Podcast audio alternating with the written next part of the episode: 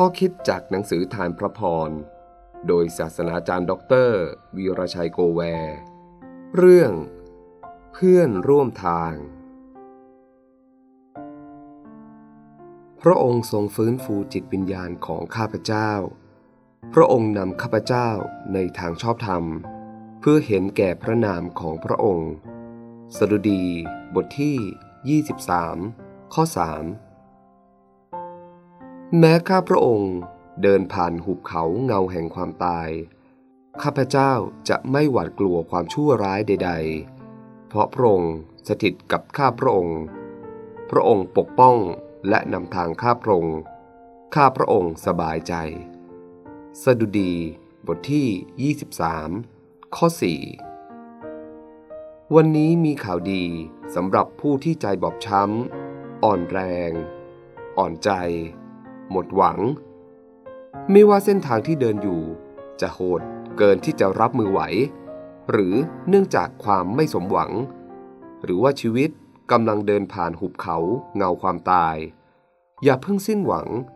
คนเราต้องตายทุกคนเร็วหรือช้าเท่านั้น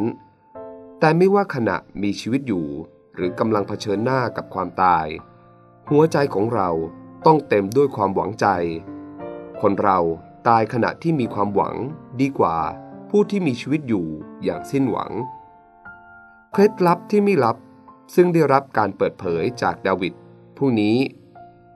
เขาเผชิญหน้ากับความยากลำบากทั้งกายและใจ ต้องเผชิญกับปัญหาอันใหญ่ เกินความสามารถที่คอยบดขยี้ชีวิตของเขา มีคนตามล่าฆ่าชีวิตอย่างต่อเนื่อง บอบช้ำกับลูกที่คิดกบฏหวังแย่งบัลลังก์ แต่ดาวิดผ่านมาได้ เคล็ดลับก็คือ พระเจ้าเป็นกำลังของเขา พระองค์สถิตอยู่ด้วยในเวลาแห่งความเลวร้าย พระองค์ให้กำลังใจ ฝืนกำลังทั้งกายใจให้มีใจสู้นำทางในยามยุ่งยากและสับสน สามารถทำให้สบายใจในสถานการณ์ที่ไม่สบายใจ เคล็ดลับอีกประการหนึ่ง นอกจากมีพระเจ้าเดินเคียงข้างแล้ว ดาวิดดำเนินชีวิตในทางแห่งความชอบธรรม ถ้าเราจะรักษาชีวิตให้เดินอยู่บนเส้นทางดังกล่าวเสมอไป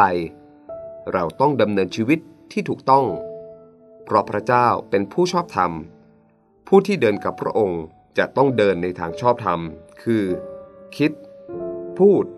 ทำในสิ่งที่ถูกต้อง ดำเนินชีวิตในทางธรรมตามแนวทางของพระคริสตธรรมคัมภีร์ ถ้าเป็นเช่นนั้น ความรัก ความเมตตาของพระองค์จะติดตามเราไปตลอดชีวิต จนถึงวันที่พระเจ้ารับไป วันนี้ อย่ายอมแพ้กับความยากลำบากของชีวิต อย่าเลิกที่จะหมดหวัง แม้ดูเหมือนว่าความหวังอยู่ไกลเอื้อมเหลือเกิน หันหาพระเจ้า และให้พระเจ้าเป็นเพื่อนร่วมทาง เมื่อพระองค์นำทาง ชีวิต